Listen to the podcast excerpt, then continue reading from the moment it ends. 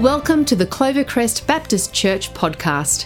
For more information about Clovercrest Baptist Church, go to clovercrest.com.au. Great job. It's wonderful.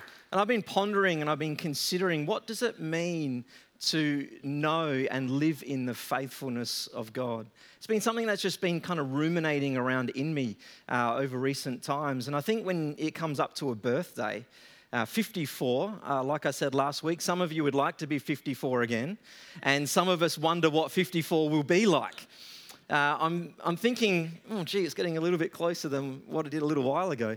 Uh, I don't know if you're like this, but you kind of think that you've got an age, right? And then you look into the mirror and you realize that you're not that age at all. I don't know. Maybe that's just for me. But, uh, you know, it's interesting. But, you know, when it comes to a birthday, it's a good time to reflect on the things that are in our lives. And one of the things that we, uh, as a church and a faith community, we can reflect over the last uh, 54 years the faithfulness of God. Uh, God is the faithful one. So when we celebrate all that God has done in and through the life of the church, we're not celebrating human hands, we're celebrating the work and the activity and the faithfulness of God. Uh, it is God who brings things about. He uses us, and we do surrender ourselves before Him. And, and we do indeed say, Lord, uh, we are the ones that give you control, work in and through us. But it's God's work, it's God's activity. And it's really interesting. We go all the way back to the start of the story, 1967. It's when Clovey was birthed in the People's Store uh, at Clovercrest Shops there and then um, bought that parcel of land up on Montague Road. And in 1967 is when the church uh, was founded. Uh, pastor Doug Lawrence was the, the first pastor, a really courageous uh, pioneer. Uh, would go to this um, place called Tea Tree Gully where there was nothing. There was just literally land. Where people used to go, you know, kind of hunting and things out here. You know, it's a bit weird to think that that's even a thing, right? But people would, you know, come out here and do kind of country things, you know, and, uh, you know, and all that sort of gear. And, and yet there was this group of people from Hillcrest Baptist Church that would go and, and do that and, uh, and plant a church in 1967. Pastor Doug Lawrence is the pastor. Uh, pastor Doug Lawrence passed away about two months ago. Well into his 90s, lived a life of faith. I got to spend some time with him a few years ago. I went up to his nursing home in Belair and sat with him and just spent half a day. And he just told me story after story of how he'd been able to be involved in God's work. And, and it's God's faithfulness uh, in his life. Uh, the church grew and grew as the suburbs grew here in Tea Tree Gully and, and become much more urbanized. And, and then it got into the mid uh, 90s, and the church, after uh, 29 years of being on that site, and made another a really brave and courageous decision to come to this site where we are now. Again, the faithfulness of God. One story that you might not know is that uh, when we uh, moved up onto this site, because of confidentiality reasons and around the sale of this property, the members voted on this property and saying yes to this before actually even seeing where it was going to be or what it would look like. Isn't that incredible? With God's leading and His faithfulness in the life of the church, the church's posture in the mid 90s was to say yes to God. And without even seeing the footprint only a few people knew uh, where it was and the details around the sale. The church said yes. And then for the members' meeting, everyone piled into the old church and they got told where the new church is going to be, and everyone came up and saw it for the first time.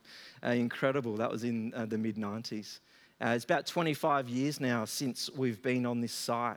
And since we've been on this site, uh, we've seen a number of people come to know Jesus. We've been involved in mission into the local schools. Our Pathway Community Centre uh, has um, birthed as we um, purchased the shops across the road. Uh, a number of people in our local community know us here at Clovey through Pathway, uh, through the love and the unconditional uh, service that we give to those in our community who are doing life tough. Uh, we have also treasured have the op shop and the furniture shop that helps fund the whole operation over at Pathway, really. And then Quench uh, launched just a few years ago, again, to blur those lines between the church and the community. Our involvement in local mission, nursing homes, schools, and our involvement overseas has been prayed for uh, today as well. Uh, serving and caring and bringing the gospel to those uh, around the globe as well has been a priority for us. It's an incredible story of the faithfulness of God. It's God's activity, it's God's work, and we get this uh, beautiful privilege uh, to be able to partner with God in what uh, He is doing. And it's really fantastic that we stand on this new uh, era of faith here at Clovey. 29 years in the old site, 25 years in this site. We stand on uh, the edge of a new season. Uh, the sun is rising into a new day uh, for us here at Clovey. A new season is in front of us. And as we've been praying and considering what that's looked like over the last year, year and a half, uh, we really believe that now's the time to step in. Uh, now's the time to step in uh, to all that God is got for us into this next season. And that's really the word for us today. It's time. It's time. It's time to step in uh, to what God has for us. And our theme this year has been around what matters most. And we've been focusing in around loving God, uh, loving people, and making disciples of Jesus together. That's what we stand for. If you wanted to boil Clovey down uh, to just one sentence, that's who we are. Everything filters in through loving God, loving people, and making disciples of Jesus together. And it's at uh, His initiative, it's His mission, it's His activity. He is the faithful and the sovereign one. And we get this beautiful privilege and also responsibility to partner with Him in His kingdom work. So I want us today to sit in Mark 1.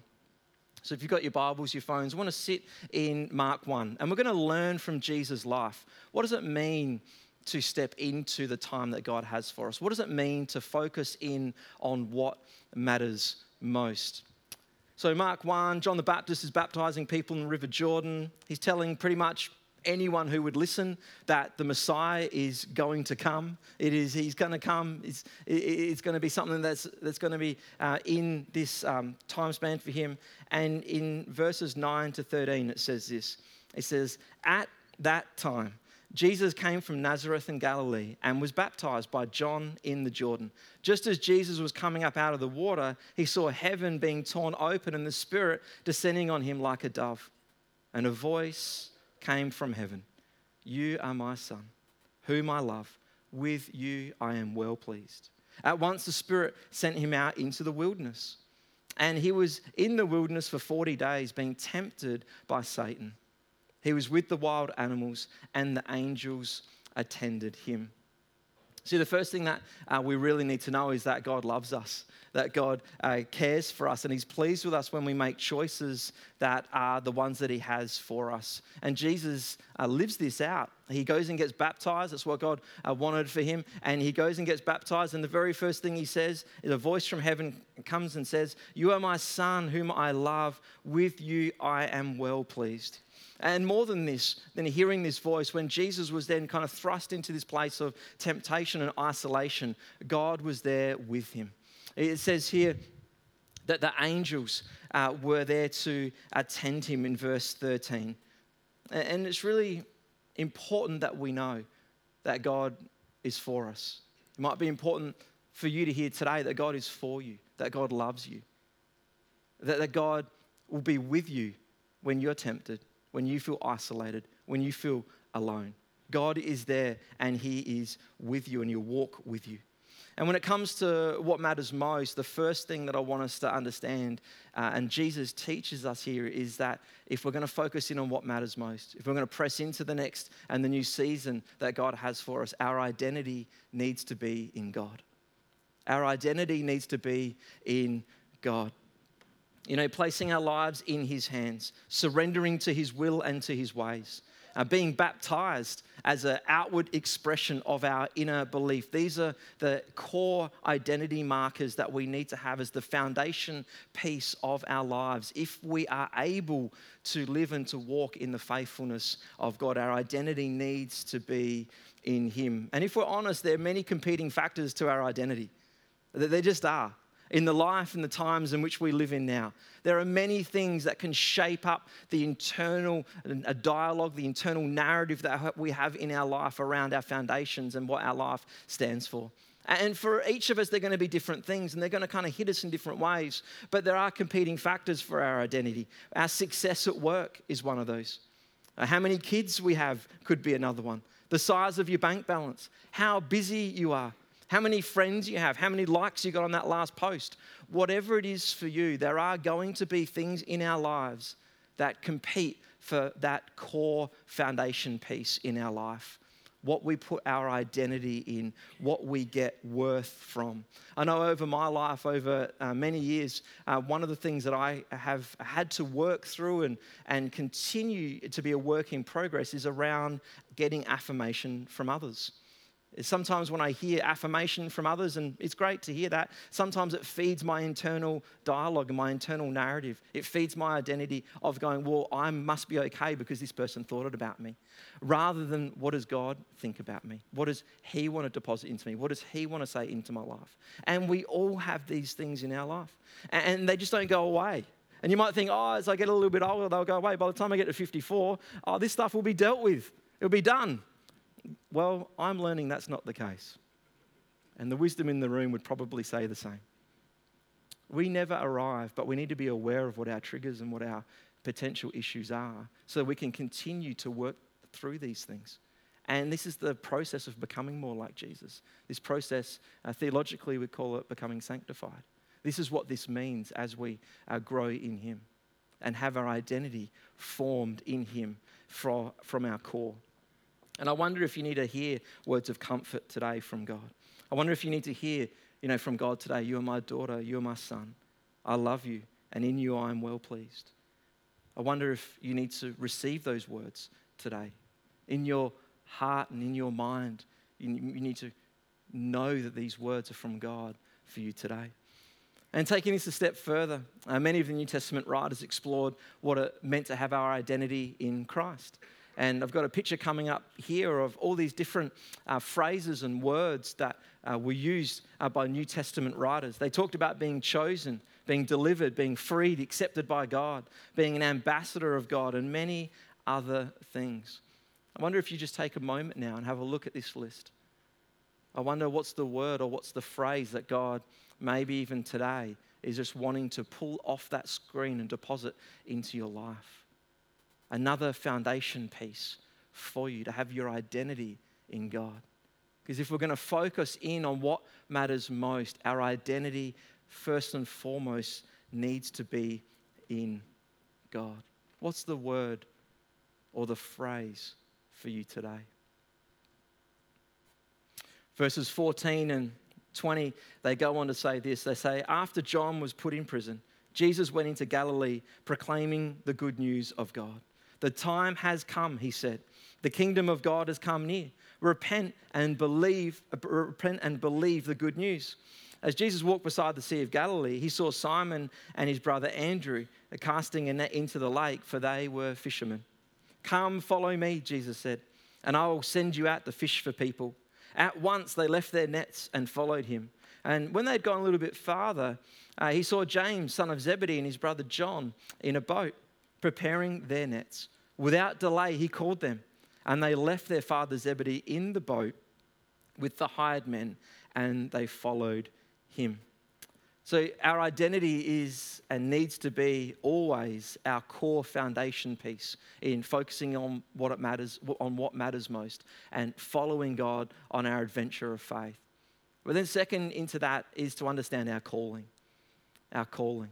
And what does it look like in the context in which you find yourself to follow Jesus? What's the calling that He's placed on your life? And Jesus begins proclaiming, he begins speaking out the good news. And then in verse 15, he says, The time has come. The kingdom of God has come near. Repent and believe the good news. This word time in Greek uh, has two meanings.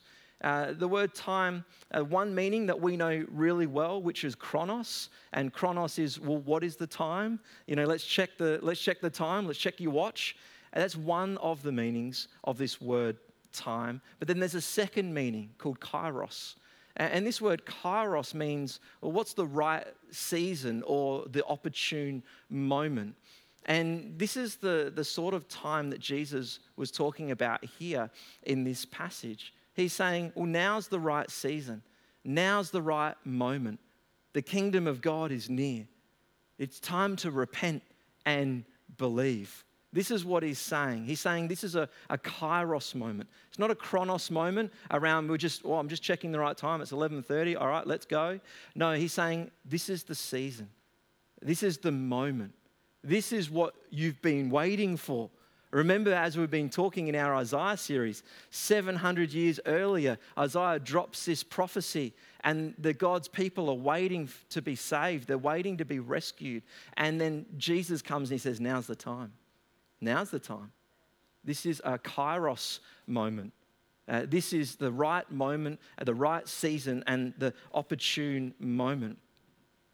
And he calls the people to repent and believe to repent and believe. And there's a pastor and a missional uh, author by the name of Mike Breen, and he talks lots around kairos moments. And he says that we can sometimes have these small moments in our lives, or sometimes really life changing large moments. But if, as we go through these kairos moments, there's always an opportunity to learn and to grow and to move forward in our faith journey. And he's put together a little uh, circle around how you actually work through these kairos moments. And it's, it's, quite neat, actually, when you think about it. And he talks around the, the idea of repenting is around observing what's God saying, reflecting on that, and discussing that with God and with others. That there's this opportunity before you as you repent to posture yourself before God as one who hears. Even asking the question, God, what are you saying? What are you saying in my life? But then to believe is actually to move into action where you plan it out, you have accountability, and then you act. There's an obedience step. So part of repenting and believing is hearing God, but then having the courage to obey. And as you believe, you go from saying, God, what are you saying, to what are you asking me to do about that? And this is this process of having a kairos moment or a process of uh, understanding what does it mean to repent and believe. What it means to repent and believe is to hear the things that God is saying in your life and then having the courage to move forward in obedience to what He has uh, for you. And this is really important uh, for us when we consider our calling when we consider what does it mean to live out the things that God has for us in our lives. Uh, what does it look like for us to posture ourselves before God and say, God, help me repent, help me believe, so that I can grow with you and I can move into more of the calling that you have for me in my life. And like I said, these kairos moments can be small. They can just be kind of things that are happening in your day to day, or they can be really big things, you know, that change a, that, that uh, create a change of course in your career or where you live or, or how, you, um, how you kind of grow in your faith with God. And from this kairos moment in verse 15, Jesus immediately begins to call his team. He calls his team. He called Simon and Andrew and then James and John, and he says, Come and follow me. And what do they do? They leave all that they're doing and they follow him.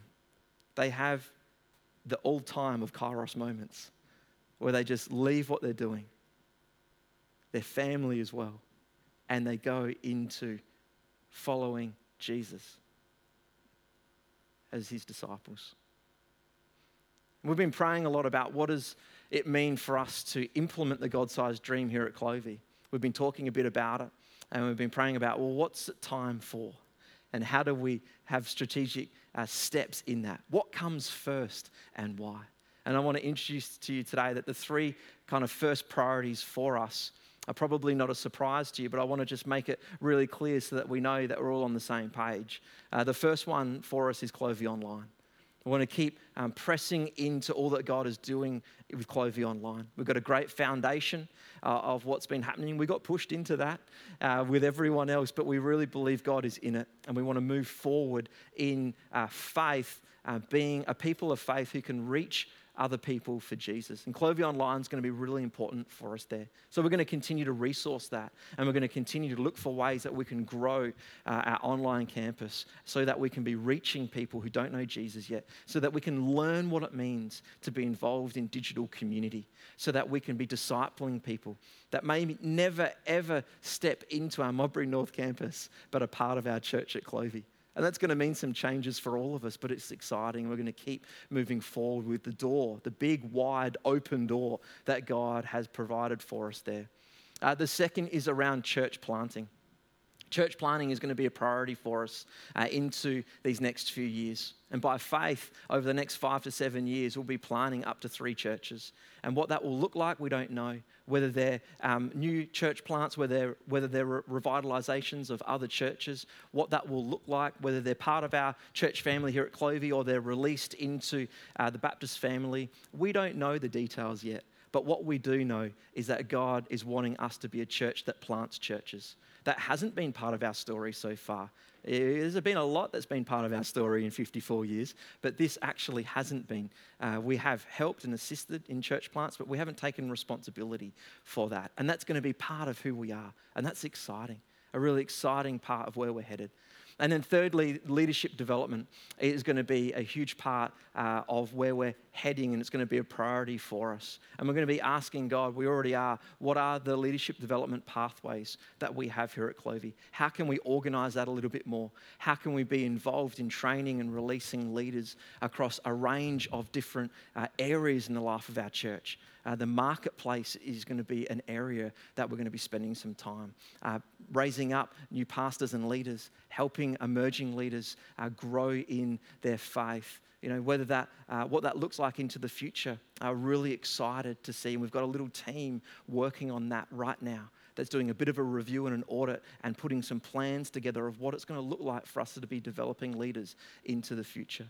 So these are three priorities uh, that are going to be part of uh, what we're going to be doing. You're going to be hearing a lot more about this over the next few years as we tell stories and we, and, and we share where God is at work. But my question for us today is Is God calling you, or how is God calling you to participate in this? How is God asking you to join Him? Uh, he is the faithful one. How is He asking you so that we can be a people who are trained and we're people who are released into all that God has for us? Who is it that He is here today with, in me, with me in the room or online that God is asking uh, to consider what does it mean to be a pastor in the life of the church that would plant a church? That, that, would, that would step out in faith and pioneer as Doug Lawrence pioneered back in 1967 probably fair to say you've got a little bit more support around you than maybe Pastor Doug did back in the 60s. But who is it that God's calling? Who is, who is it that God is saying, we want you to stand up and be part of the future? Maybe the first part of your career has set you up so that you can change and be involved in this in the next part. Maybe you're finished in your working life and the idea of planning a church or being involved in leadership is something that you're like, yes, that is going to be part of my future because there's a call that God has on your life. How is God calling you to participate in His activities and in His ways? I'd be really excited to talk to you if that is part of your story and part of what it will be for you moving forward. Because we really believe that God will do that from within. He'll raise up uh, from within and He'll move us forward into all that He has for us.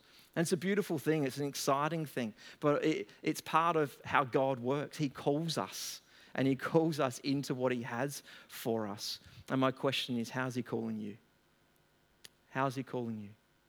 And what it will look like for you to partner with Him and with us as we move into all that God has for us. Is it your time to step out of what you're doing and into the new? So Jesus got busy with ministry.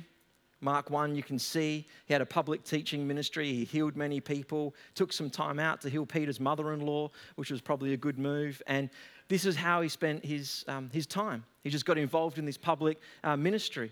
And then we get to verses 35 to 39, and it says this It says, Very early in the morning, while it was still dark, Jesus got up. He left the house and went off to a solitary place where he prayed. Simon and his companions went to look for him.